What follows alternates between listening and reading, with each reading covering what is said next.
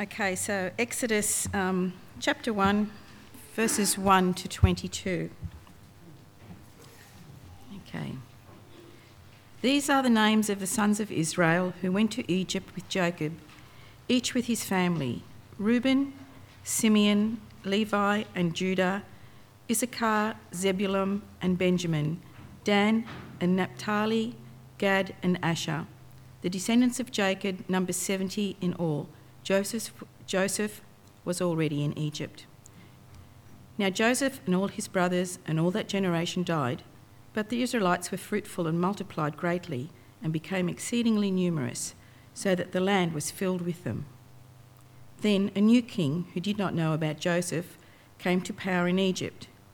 Look, he said to his people, the Israelites have become much too numerous for us. Come, we must deal shrewdly with them, or they will become even more numerous. And if war breaks out, we'll join our enemies, fight against us, and leave the country. So they put the slave masters over them to oppress them with forced labour, and they built Pithom and Ramses as store cities for Pharaoh. But the more they were oppressed, the more they multiplied and spread. So the Egyptians came to dread the Israelites and worked them ruthlessly. They made their lives bitter with hard labour in brick and mortar and with all kinds of work in the fields. And all their, la- and all their hard labour, the Egyptians used them ruthlessly. The king of Egypt said to the Hebrew midwives, whose names were Shiphrah and Puah, When you help the Hebrew women in childbirth and observe them on the delivery stool, if it is a boy, kill him. If it is a girl, let her live. The midwives, however, feared God and did not do what the king of Egypt had told them to do. They let the boys live. Then the king of Egypt summoned the midwives and asked them, Why have you done this? Why have you let the boys live? The midwives answered Pharaoh, Hebrew women are not like Egyptian women. They are vigorous and give birth before the midwives arrive. So God was kind to the midwives, and the people increased and became even more numerous. And because the midwives feared God, he gave them families of their own. Then Pharaoh gave this order to all his people Every boy that is born you must throw into the Nile, but let every girl live. Amen. Why Exodus? Well, part of my privilege as part of uh, working for Port Macquarie Christian students is I get to visit lots of churches around town, and they keep asking me to preach, and I keep wasting huge amounts of time trying to work out what am I going to speak on.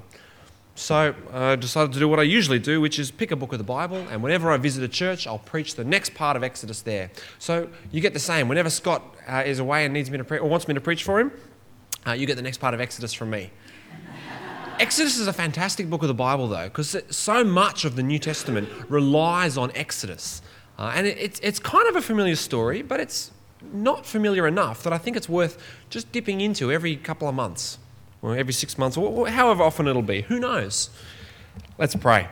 Gracious Father, thank you for your word to us. Uh, thank you for this ancient story that teaches us what it is to be your people. Uh, Lord, as we turn our minds to this story from so long ago, please help us to have faith in Jesus. It's in His name we pray. Amen. What do we do when people threaten us for believing in Jesus? What do we do when people threaten us for who we are? In July this year, uh, in the Chinese province of Guizhou, uh, a bunch of elderly Christians were told if you don't stop going to church, we're going to stop your pension. And it's not the first time they've received that threat. The month before, uh, in the northeast of India, in a, an area called, known as Jharkhand, I think I've said that right, a group of Christians were taken captive, tied up, and beaten with sticks by a group of Hindu extremists. And they were told if you don't stop worshipping Jesus, we're going to do worse to you. And when they complained to the police, what do you think the police did? Well, they said to them, if, if you worship Jesus outside your homes again, we're going to fine you. Great. Good on you, policeman.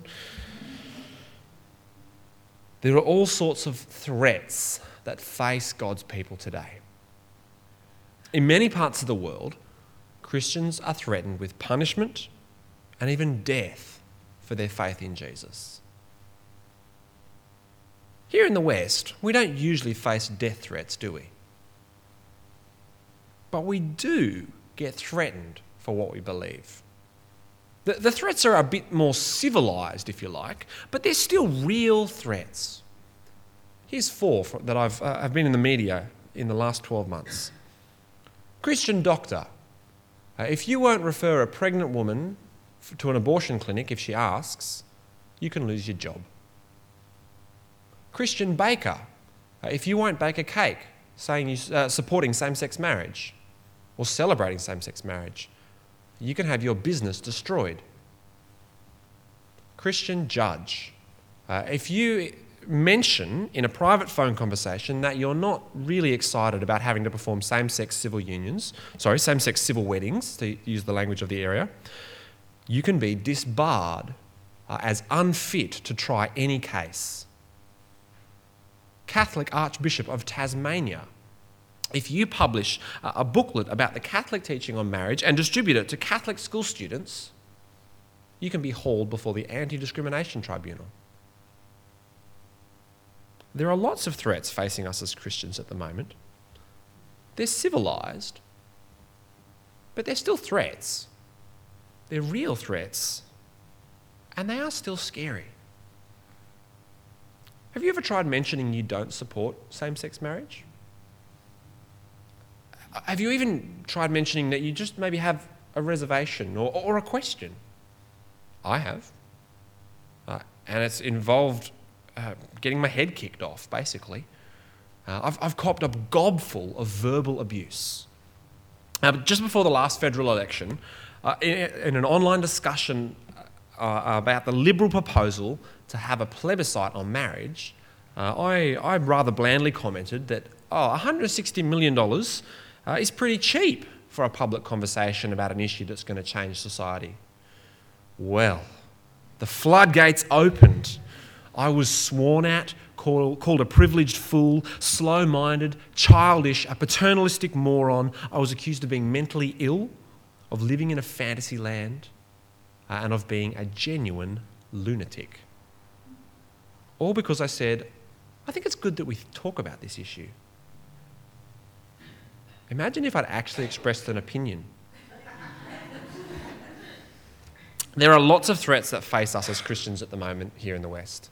They're civilized threats, but they're still real.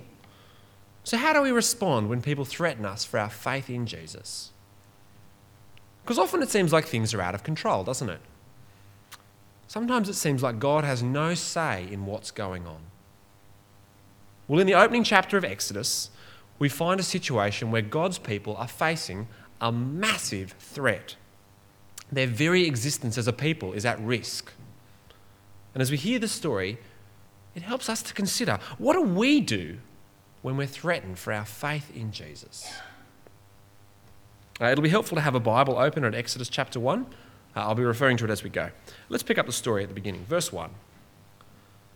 These are the names of the sons of Israel who went to Egypt with Jacob, each with his family Reuben, Simeon, Levi, and Judah, Issachar, Zebulun, and Benjamin, Dan and Naphtali, Gad and Asher the descendants of Jacob uh, numbered 70 in all.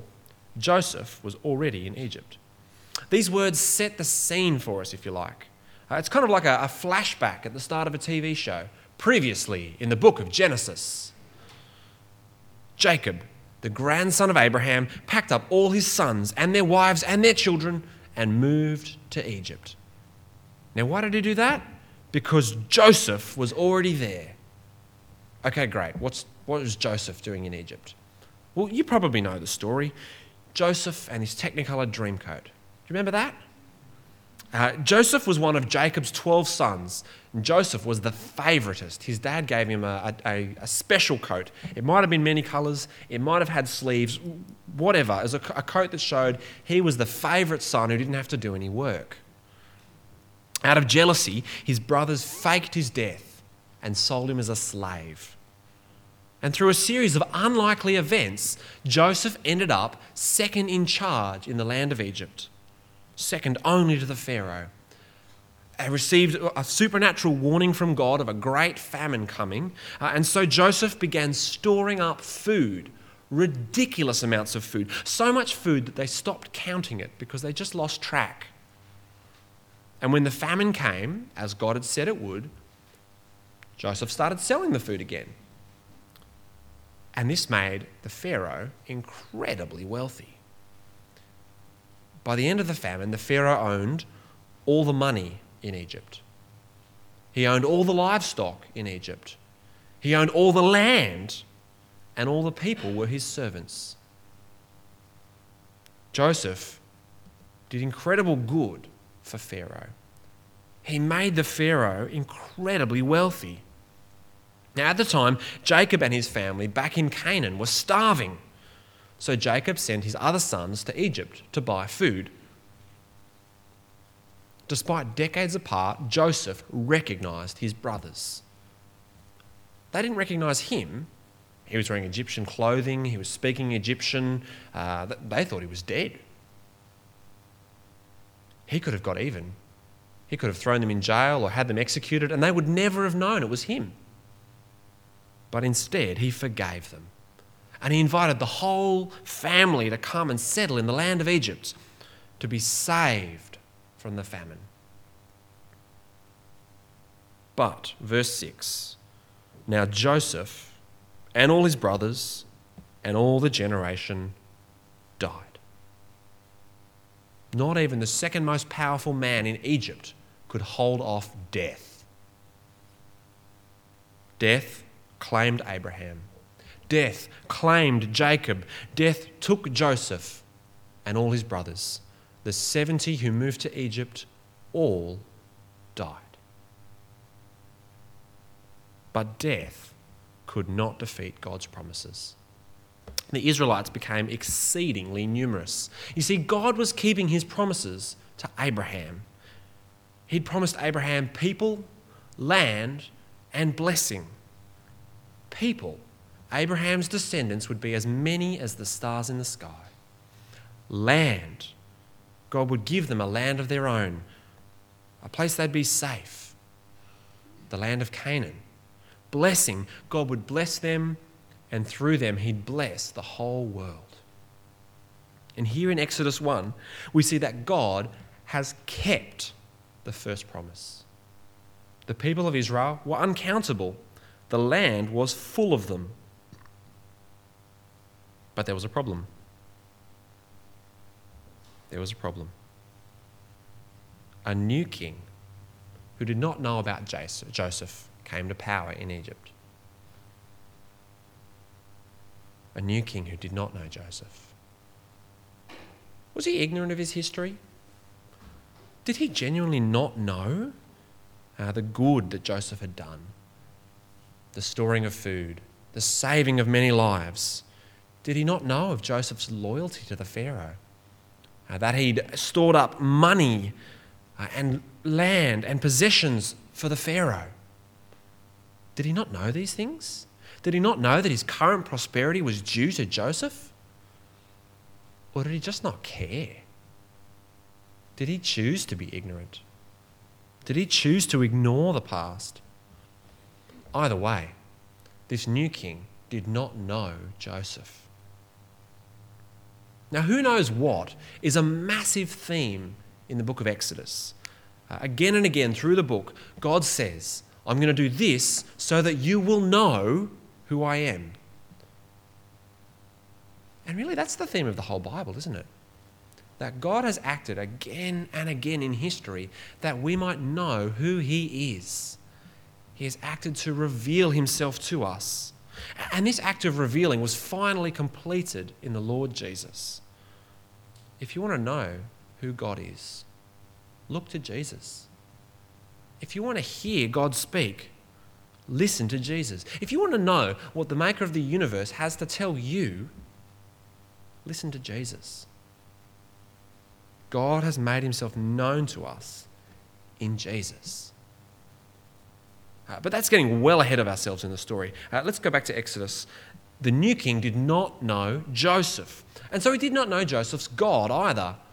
And so he had no interest in trusting the God of Joseph. And we see that in the next verse. Verse 9 Look, he said to his people, the Israelites have become much too numerous for us.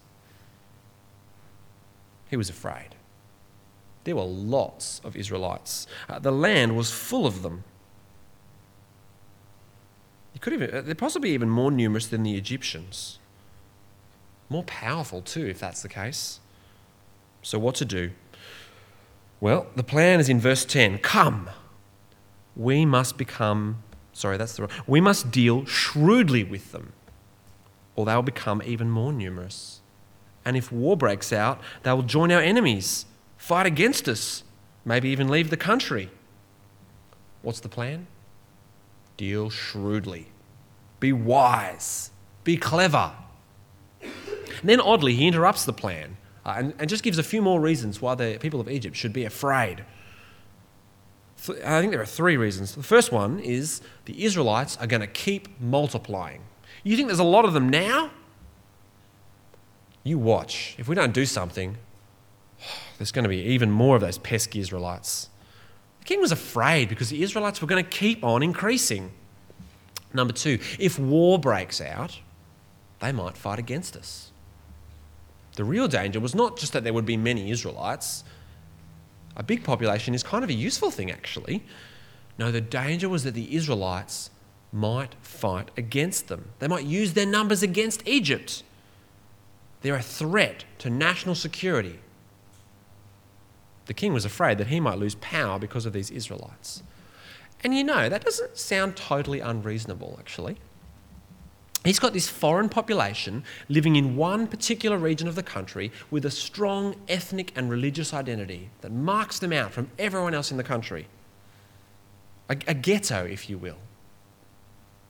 There's nothing tying them to his nation. They've got no reasons for loyalty as far as he can tell. That's a bit uncertain. I think he's got some reasons for fear.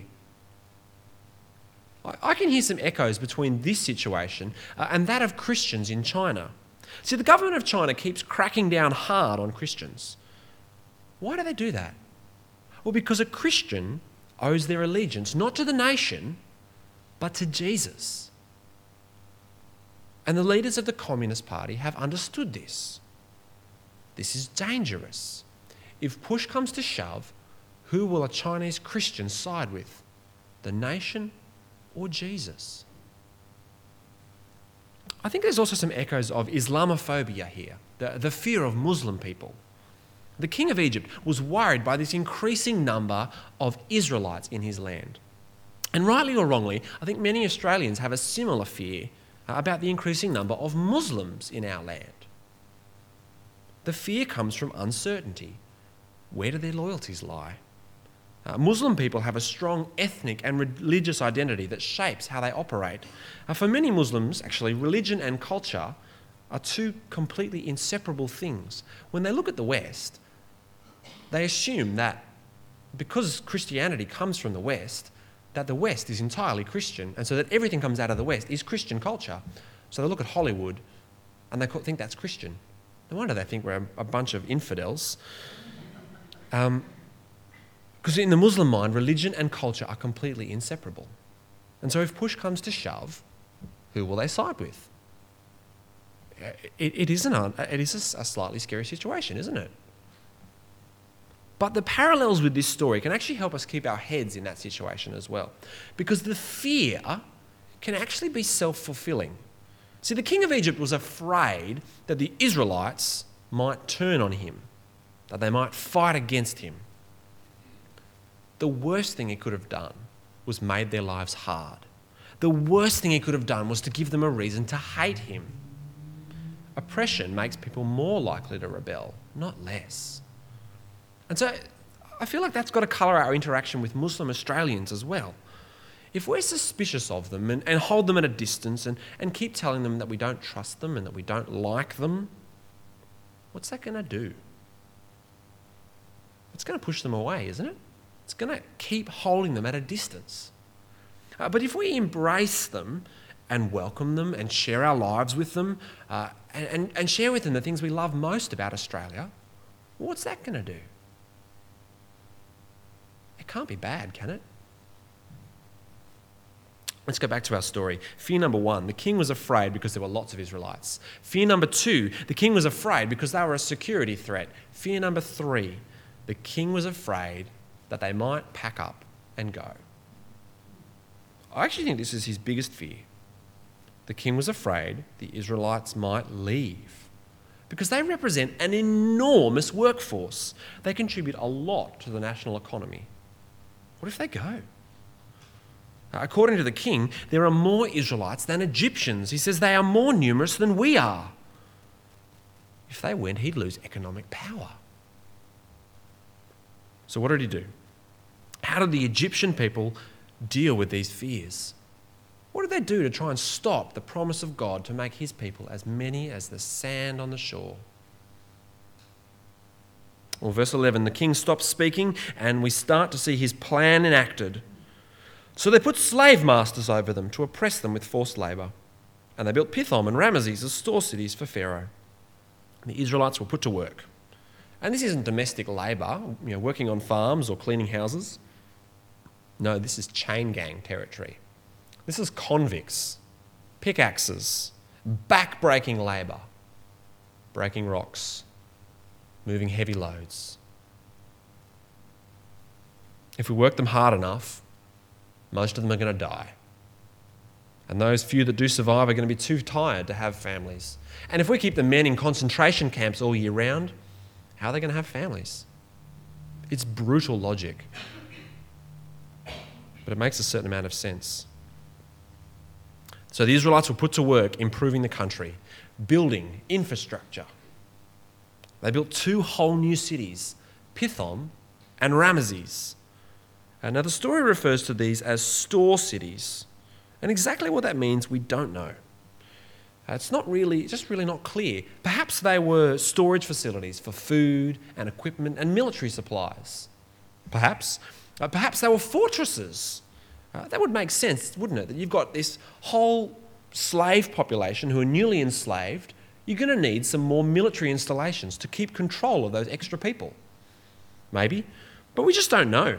Uh, there's lots of intelligent guesses that could be made, but for the sake of the story, what matters is the Israelites were put to work, worked hard, really hard. They were enslaved by an unjust king. Now, I don't know if you noticed, but in verse 11, the king of Egypt has a name change. Up to this point, he's been king of Egypt. But all of a sudden, in verse 11, he becomes Pharaoh. And I can't for the life of me work out what that name change is for. Uh, you, almost never have a name change in a story without a good reason.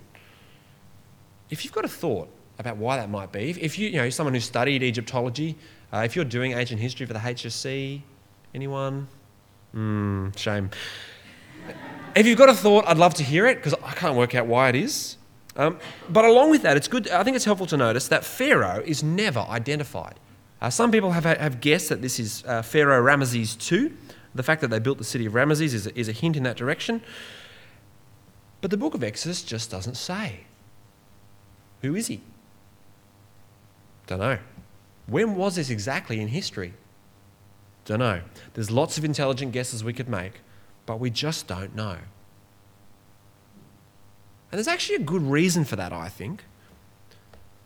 This nameless Pharaoh represents every ruler who would set themselves against God.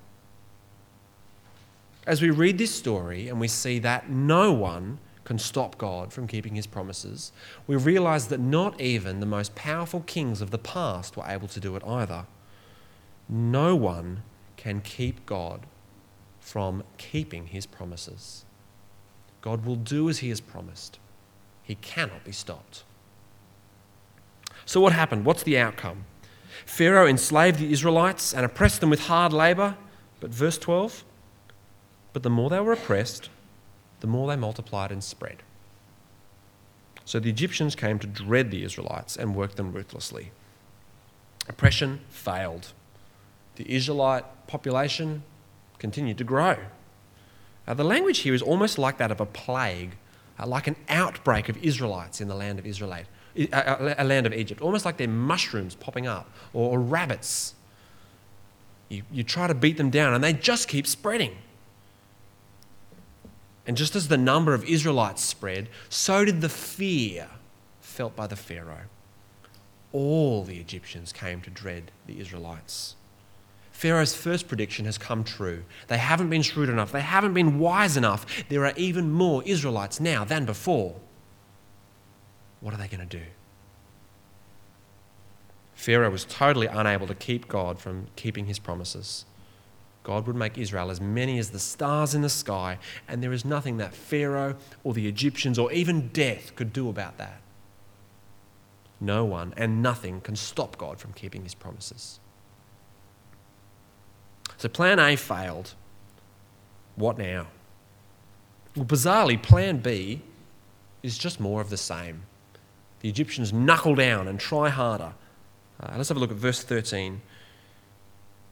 The Egyptians worked the Israelites ruthlessly. They made their lives bitter with hard labour in brick and mortar and with all kinds of work in the fields. In all their hard labour, the Egyptians used them ruthlessly. Plan A was hard labour in a chain gang. Plan B was really hard labour in a chain gang with a bonus brutal beating. The Egyptians were ruthless and worked the Israelites to the bone. They made their lives bitter exceedingly bitter. And that's where we're going to leave them for today. Their lives were bitter. Nothing could stop God from keeping his promises. He would make Israel as many in the stars in the sky. He would give them the promised land, and through them, he would bless all the peoples of the earth. But their lives were bitter with difficult labour. They were worked ruthlessly. And if this is what it looks like for God to keep his promises, who wants it? The Egyptians were afraid because God was keeping his promise. Uh, if God hadn't kept his promise quite so well, the Egyptians wouldn't have been so afraid. God was keeping his promise, and so Israel were made slaves. Their lives were bitter. They faced brutal beatings and ruthless masters who would show them no mercy. How do we respond when people threaten us for our faith? When people use brutal words and say ruthless things about us? When they show us no mercy? I suspect this week uh, as the General Assembly of the Presbyterian Church talks about what we might do uh, in response to, to same sex marriage, I suspect there's going to be some brutal words in the media for us. How do we react when people attack us for our faith? How do we, re- how do we react when people attack us for holding on to God's promises? Do we let go of God's promises and turn our backs on Him? No. No. No one and nothing can stop God from keeping his promises. Evil people have always responded to God in evil ways. This isn't new. Uh, the reactions uh, to, uh, their reactions don't necessarily tell us anything useful at all. When bad things happen, our natural response is to question, what have we done wrong? But time and again in Scripture, we see that evil people respond to God in evil ways. And so when it happens to us, we should not be surprised. Yes, when, when opposition comes, uh, that's a good time to reassess, to work out if there is something we're doing wrong. Do we need to change? That there's wisdom in, in thinking those thoughts. It, it's worth checking if there is any truth to the accusation. But just because someone opposes us doesn't mean we should give up. Evil people have always responded to God's, evil pur- uh, God's good purposes in evil ways. Uh, and at times, actually, the opposition lets us know that we're heading in the right direction. Consider these words of Jesus uh, in John 15. If the world hates you, understand that it hated me first. If you were of the world, the world would love you as its own. However, because you are not of the world, but I've chosen you out of it, the world hates you. If they persecuted me, they will also persecute you. And they did persecute Jesus, didn't they? Though he was innocent, he suffered the shameful death of a criminal. Evil people have always responded to God in evil ways. And the gospel of Jesus calls everyone to turn back to God. It says to people, it says to all of us, you have a problem with God. You and God are not okay. You need to turn to Him and ask for forgiveness. And when people hear this, they don't like it. They react badly. Uh, they shoot the messenger. Sometimes, like in Exodus 1, they hate us without reason. If the world hates you, understand that it hated me first. The mere existence of opposition should not force us to give up on God. Instead, when people threaten you for your faith, when they call you a homophobe or a bigot, when they suggest that you're mentally ill for believing in God, when they hurl gobfuls of abuse at you, don't be afraid. Don't be afraid. Cling to God's very great and precious promises. Nothing and no one can stop him from keeping his word. God has given us some incredible promises. He has promised us forgiveness for our sins. He has promised eternal life to those who trust Jesus. He has promised that He will never leave us and never forsake us. He has promised that Jesus will return and put the world right. He will deal with evil. He will bring peace. Praise the Lord. Nothing can stop our God from keeping his promises. Let's pray.